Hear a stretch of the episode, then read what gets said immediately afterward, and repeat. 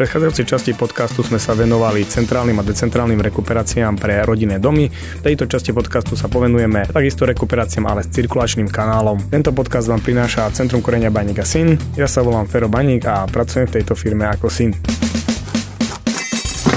V prechádzajúcej časti sme si rozobrali klasické rekuperácie, alebo teda riadené, riadené vetranie s rekuperáciou, buď centrálne alebo decentrálne pre rodinné domy, štandardného rozmeru, respektíve s e, klasickým nejakým vybavením, to znamená jednoduché rekuperačné jednotky.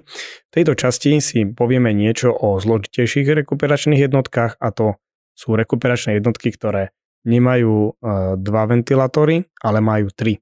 Ten tretí slúži na cirkuláciu vzduchu v interiéri, teda ako keby v aute, keď si zapnete vnútornú cirkuláciu vzduchu, tak sú rekuperačné jednotky, ktoré majú takýto tretí cirkulačný kanál. Tento cirkulačný kanál sa môže použiť na dva účely a to je buď chladenie alebo doohrev.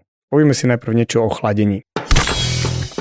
Je to vnútorný obeh, takže môžeme týmto vzduchom dopraviť aj chlad do interiéru. E, buď to zdrojom chladu môže byť nejaká voda, prípadne e, nejaký, e, nejaký gliko, nejaká kvapalina zo zemného kolektora alebo z zemného vrtu e, v lete, alebo je to voda, ktorú vyrobí nejaký zdroj chladu, napríklad tepelné čerpadlo vie takisto urobiť e, chladiacu vodu pre takýto výmenník. Tento výmenník vodný je založený v tom okruhu vnútornej cirkulácie v dome a odozdáva chlad vzduchu, ktorý máme v interiéri. Je to jedna z možností, ako chladiť e, rodinný dom. E, ten cirkulačný kanál, alebo ten tanier cirkulačného kanálu sa umiestňuje niekde na chodbu, pretože potrebujeme pretočiť cez vnútorný obeh dosť veľa kubíkov vzduchu, keďže vzduch má nízku teplnú kapacitu. A takisto je obmedzený aj výkon toho výmeníka, ktorý je v tom tej rekuperačnej jednotke založený. Zhruba maximálne nejakých 5 kW chladu dostaneme z takéhoto vodného výmeníka. Je to verzia chladenia pre mm, v prípade, že napríklad nechceme ísť do nejakého e, stropného e, chladenia alebo nechceme si robiť e, nejakú klimatizáciu centrálnu a s veľa vnútornými jednotkami a pri tom chceme využiť tie rozvody vzduchu, ktoré už máme kvôli klasickej rekuperácii a takisto ich použiť na vnútornú cirkuláciu a dopravovať e, týmto chlad. Táto verzia nemusí byť vždycky najlepšia verzia chladenia, ale je to jedna z možností. Pretože tým, ako som povedal, že máme nízku teplnú kapacitu, vo vzduchu, tak musíme toho vzduchu pretočiť e, v tom vnútornom obehu dosť veľa. Dosť veľa znamená, že napríklad možno aj 500 kubíkov vzduchu za hodinu potrebujeme uh, uh, tam pretočiť. Uh, je to niekedy vhodné urobiť do interiérov, kde napríklad nebol urobený nejaký, neboli urobené stropné chladenia, alebo už takáto možnosť chladenia vlastne neexistuje, ale dorábame tam e, e, rekuperáciu a máme nejaký zdroj chladu, tak v takom prípade to môže byť aj vhodné riešenie.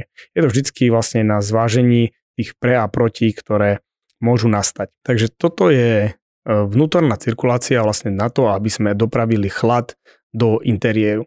Okrem toho, že tam môže byť vodný výmenník, môže tam byť aj ako keby výmenník z klasickej klimatizácie, že máme vonku vonkajšiu klimatizačnú jednotku a potom do, interi- do, to, do tejto rekuperačnej jednotky sa založí priamy výparník a cez neho sa tam dostane, alebo teda vyrobí sa v ňom ten chlad, ktorý dodávame takisto uh, tomuto vzduchu. Takže to je ten istý systém, len ne, chlad neberieme z vody alebo z nejakého zemného vrtu, ale berieme chlad z klasickej vlastnej klimatizácie. E, táto verzia môže výjsť lacnejšie, ak by sme napríklad potrebovali uchladiť 7 e, miestností, kde máme rozvod v podlahách alebo teda v stropoch prívodného vzduchu chladného a jeden odsávací cirkulačný kanál. Založíme takýto výparník do takejto rekuperačnej jednotky, dáme vonku jednu kondenzačnú jednotku na chladenie, tak týmto uchladíme dosť veľa miestnosti a pravdepodobne to vidia investične lacnejšie, ako keby sme do každej jednej tej miestnosti umiestňovali samostatnú vnútornú klimatizačnú jednotku. E, horšie je to, že stratíme tú možnosť ako keby zaregulovania každej tej jednej miestnosti, ale v nejakom spoločnom rodinnom dome to možno, že nemusí byť až, uh, také, uh, až tak zlé, keďže to nie je napríklad nejaký penzión, že každý chce mať tú svoju izbu vychladenú na inú teplotu. Ďalšia možnosť, tá druhá, ako využiť tento cirkulačný kanál, je do ohrev vzduchu. A to je vtedy, keď potrebujeme z nejakého dôvodu ešte dohrievať ten vzduch e, v priestore. Takže vieme do takejto rekuperačnej jednotky s cirkulačným kanálom e, umiestniť e, znova vodný výmenník a zo zdroja tepla, ktoré môže byť teplné čerpadlo, plynový kotol alebo aj kotol na, na drevo, dostaneme energiu vo vode do tohto výmeníka a týmto vnútorným cirkulačným kanálom vlastne dopravíme to teplo do priestoru. Už sme si v niektorom predchádzajúcom podcaste hovorili, že takto niektorí, e, niektoré firmy alebo sú aj domy, kde e, takto vlastne je toto jediný zdroj vlastne ako keby kúrenia týmto vzduchom, čo mi e, z nejakého takého pohľadu alebo takého pocitového pohľadu vlastne neodporúčame, lebo nie je tam salová zložka toho, toho tepla, tá energia v tom vzduchu síce je, ale nemáme napríklad podlahové kúrenie, alebo nemáme stenové nejaké kúrenie, ktoré by bolo nejaké, alebo radiátorové, ktoré bolo sálavé. E, takže tedy e, vieme týmto cirkulačným kanálom dopraviť energiu do priestoru vo forme toho teplejšieho vzduchu. Toto bude mať hlavný zmysel pre odvetrávanie vlastne bazénových hal.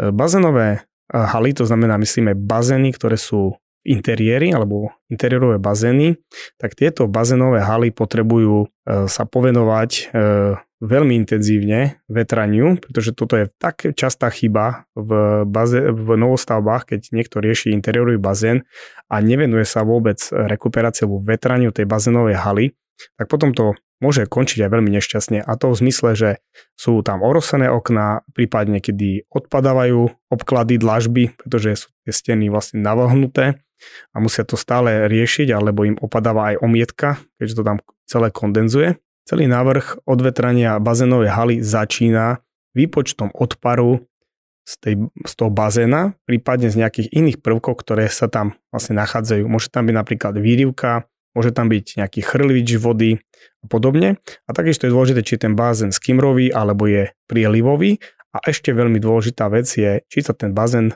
na noc prikrýva plachtou, alebo sa, alebo sa nebude zakrývať, lebo niekto z dizajnového hľadiska nechce mať prekrytý bazén. E, tieto všetky prvky, tieto parametre e, rozmeru plochy tej vodnej, ktorá tam je, vplyvajú na to, aký odpar vzniká v tej bazénovej hale. Prirodzene sa voda odparuje do vzduchu a keď nám stupne e, tá relatívna vlhkosť e, nad takú hodnotu, že nám začne vznikať kondens na stenách alebo na oknách, tak e, toto vnímame ako nechcený jav. To znamená, že nechceme mať orosené okná na tej bazénovej hale. Túto vlhkosť teda potrebujeme dostať preč.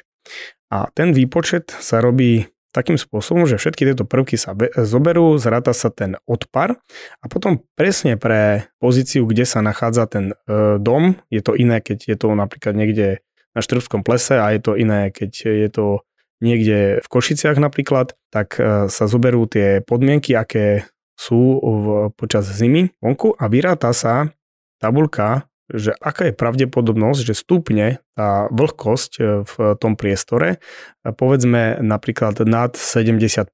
To znamená, že môže výsť z toho záver, že ak tam použijeme mm, jednotku vetraciu, ktorá bude mať svoju kapacitu 1000 kubíkov 1000 m kubických za hodinu, tak vtedy môže nastať napríklad 7 dní do roka, že tá relatívna vlhkosť tam stúpne nad 70%.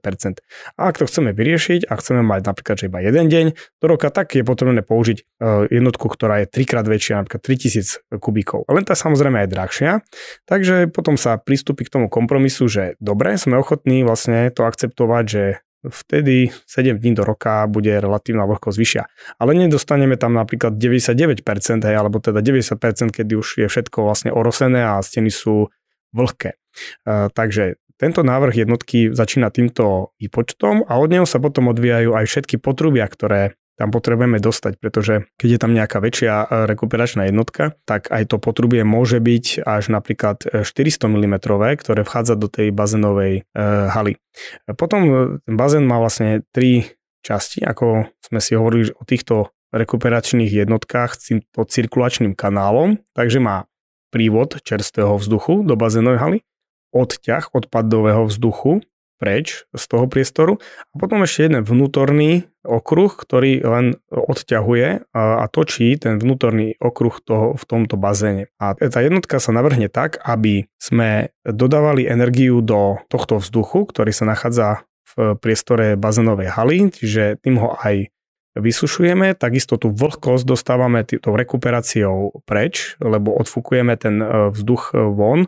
On na tom rekuperačnom jednotku to skondenzuje, teda na výmeníku to skondenzuje a stečie to vlastne do kanalizácie, takže držíme ten vzduch e, v takej relatívnej vlhkosti, ktorá je v poriadku v tej bazénovej hale, aby sa tam nič nerosilo, aby tam neodpadávali dlažby, obklady v tom priestore.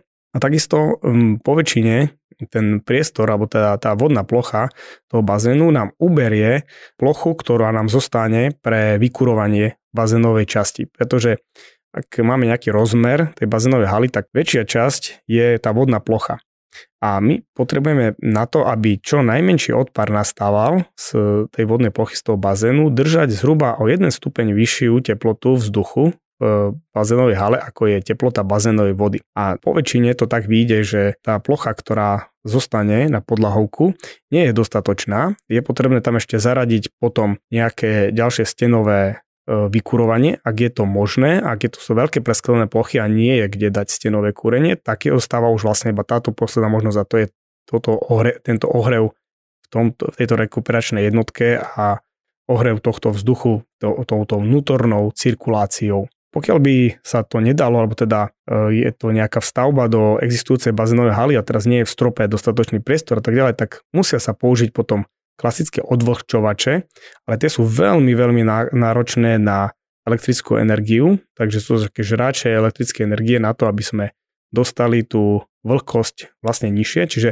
existuje ešte aj kombinácia, že použiť aj rekuperačnú jednotku s cirkulačným kanálom a prípadne ak to výpočtom nevychádza, alebo sa nezmestia tie potrubia do stropu, tak ešte tam zaradiť aj nejaké odvlhčenie na tie kritické dni, ktoré by vlastne mohli nastať. Čiže týmto bazénovým halám sa treba veľmi dobre povenovať už pri samotnom návrhu statiky alebo návrhu aj tej, e, tej architektúry, keďže tam je potrebné zaimplementovať dosť veľké potrubia v stropoch. Takže to odporúčame ešte oveľa skôr, ako sa vôbec začne výstavba, už toto riešiť a vedieť, že aké, aké sú požiadavky na vetranie tej vnútornej bazénovej haly. Posledná taká okrajová časť e, pre e, rekuperačné jednotky s cirkulačným kanálom sú odvetrávanie nejakých väčších sál alebo takisto aj nejakých kuchyň alebo nejaký prevádzok, kde je napríklad kuchyňa, tak tam sa to rieši tak, že od, celý odťah rieši digestor a takisto tam môže byť vnútorné, vnútorná cirkulácia vzduchu na dochladenie napríklad toho predajného priestoru alebo tej, priestoru tej prevádzky a takisto aj e, na doohrev, prípadne v zime poväčšinou v tej kuchyni vzniká dosť veľa tepla, to sa na tej rekuperačnej jednotke použije na ohrev toho vzduchu, ktorý prichádza do priestoru tej zákazníckej časti a týmto prúdením vzduchu vlastne dosiahneme to, že tie pachy z priestoru sa nedostanú do tej zákazníckej časti. V tejto druhej časti venovanej rekuperáciám alebo riadenému vetraniu sme sa venovali rekuperačným jednotkám, ktoré majú tri ventilátory, teda aj ventilátor na vnútornú cirkuláciu vzduchu. Povedali sme si o chladení, o ohreve a hlavne o vetraní bazénových e, hal. Návrh takejto jednotky musí mať svoj dôvod, Eh, je potrebné sa tomu pomenovať, eh, ideálne ešte aj pred výstavbou, keďže pri týchto cirkulačných rekuperačných jednotkách sú tie cirkulačné kanály dosť eh, veľké, čo sa týka priemeru potrubia. Pre konkrétne riešenia rekuperácie nás neváhajte kontaktovať, naši obchodní zástupcovia vám veľmi radi poradia a urobia vám tento návrh. Ja sa na vás teším pri nasledujúcej časti podcastu.